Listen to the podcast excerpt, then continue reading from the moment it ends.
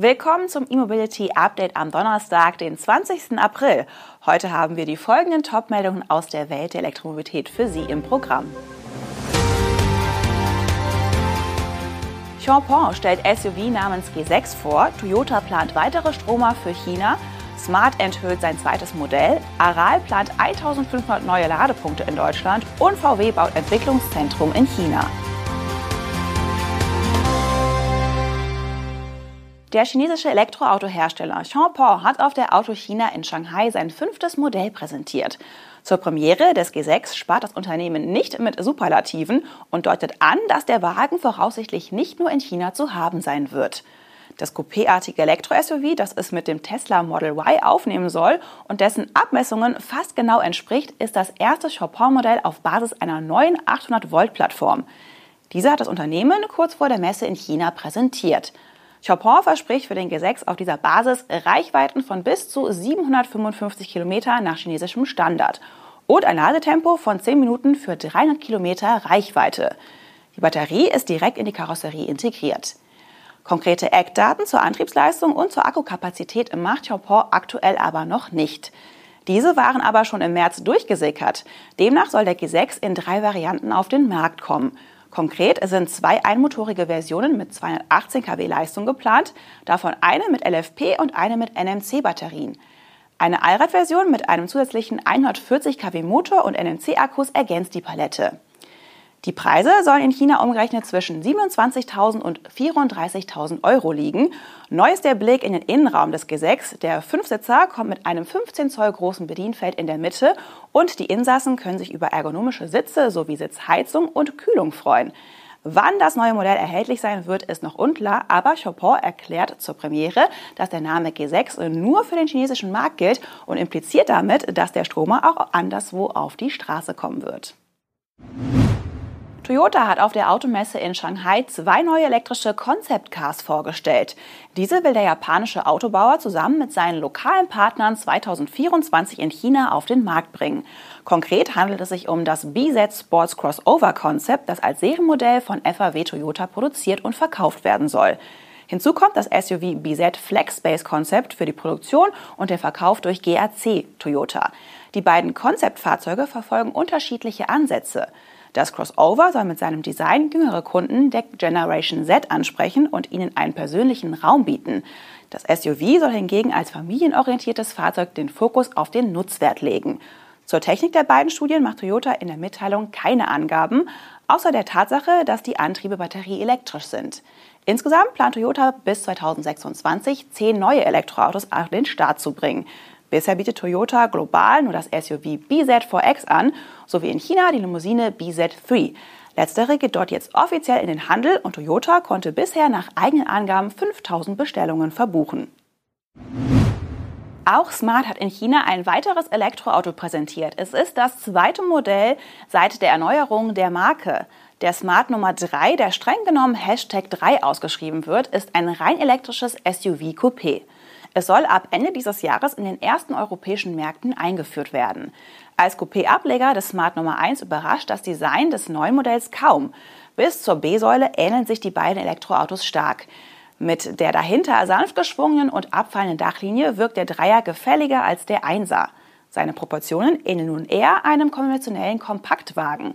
Der Smart Nummer 1 mit seinem kantigen Heck samt steiler Heckscheibe für mehr Laderaum stach da eher aus der Menge hervor. Tatsächlich gibt es jedoch einige Abweichungen. Der Smart Nummer 3 ist 4,40 Meter lang und damit 13 cm länger als der Smart 1. Dafür ist der neue etwas flacher. Technische Daten zu dem Newcomer bleibt Smart offiziell noch schuldig. Erste Anhaltspunkte zur Technik lieferte aber im vergangenen Herbst der Zulassungsantrag für das Modell in China. Demnach wird es wie beim ersten Modell eine einmotorige Version mit 200 kW und ein Allradmodell mit 315 kW geben. Die NMC-Akkus sollen von den Zulieferern Korb und Sunvoda kommen. Zu deren Größe ist aber noch nichts bekannt. Im Smart Nummer 1 sind es bekanntlich 66 Kilowattstunden. Laut Smart befindet sich der Dreier noch im EU-Homologationsverfahren. Dieses soll voraussichtlich in der zweiten Jahreshälfte 2023 abgeschlossen werden. Daher gibt es aktuell noch keine offiziellen Daten, vor allem nicht zur WLTP-Reichweite. Allzu lange sollte es aber nicht mehr dauern. Dem europäischen Publikum will Smart das neue Modell im September auf der IAA vorstellen. Und Ende des Jahres soll dann die Markteinführung in den ersten europäischen Märkten erfolgen, vermutlich auch in Deutschland. Aral beschleunigt den Ausbau seines HPC-Netzes in Deutschland. Bis Ende 2023 will das Unternehmen die Anzahl der ultraschnellen Ladepunkte seiner Marke Aral Puls von aktuell rund 1500 auf 3000 verdoppeln. Dafür will das Unternehmen bis zu 100 Millionen Euro investieren. Mit unseren Ausbauzielen für dieses Jahr sind wir auf einem guten Weg, unser mittelfristiges Ziel von weit über 5000 Ladepunkte zu erreichen, sagt Alexander Junge, Aralvorstand für Elektromobilität. Zuletzt wurden seine Angaben zufolge eine Million Ladevorgänge an den Säulen registriert. Diesen Meilenstein zu erreichen hat rund drei Jahre gedauert. Die ersten beiden HPC-Säulen am Aralsitz in Bochum sind im Mai 2019 in Betrieb gegangen. Aral betont, dass man sich auch beim weiteren Ausbau auf Schnelllader mit bis zu 300 kW konzentrieren werde. Auch die neuen Ladesäulen sollen wie bisher an Tankstellen und vielbesuchten Orten wie Supermärkten und Restaurants entstehen. Im vergangenen Jahr konnte Aral sein Ladenetz um 50 Prozent auf rund 1300 Ladepunkte vergrößern. Und bis 2025 strebt Aral in Deutschland weit über 5000 Ladepunkte an. Und zum Schluss schauen wir noch mal nach China, allerdings durch eine deutsche Brille. Um neue Elektroautos im Reich der Mitte schneller auf den Markt bringen zu können, wird der VW-Konzern ein neues Entwicklungszentrum für E-Autos bauen. In die Anlage in Höfei sollen rund eine Milliarde Euro fließen. Es handelt sich aber nicht um ein klassisches Forschung- und Entwicklungszentrum, in dem vor allem Ingenieure arbeiten, sondern ein neues Zentrum für Entwicklung, Innovation und Beschaffung für voll vernetzte Elektroautos, wie es VW beschreibt. In der neuen Gesellschaft sollen Fahrzeug- und Komponentenentwicklung sowie Beschaffung zusammengeführt werden. Auf diese Weise will Volkswagen nach eigenen Angaben die Entwicklungszeiten neuer Produkte und Technologien um rund 30 Prozent reduzieren. Mit der Zusammenführung der Beschaffung in die neue Einheit sollen auch lokale Zulieferer bereits in der Frühphase in die Projekte mit einbezogen werden. Außerdem sollen die Entwicklungsprojekte aller Joint Ventures des Volkswagen-Konzerns in China enger miteinander verzahnt werden. Die neue Einheit soll voraussichtlich Anfang 2024 an den Start gehen und über 2000 Mitarbeiterinnen und Mitarbeitern aus Beschaffung und Entwicklung umfassen. In China ist VW mit seinen ID-Modellen bisher hinter den Erwartungen zurückgeblieben, auch weil spezielle Anforderungen der chinesischen Kundschaft nicht rechtzeitig erkannt wurden. Für deutsche Autokonzerne ist China einer der wichtigsten Absatzmärkte. Mit BYD hat nun erstmals ein heimischer Hersteller beim Autoabsatz die Führung übernommen.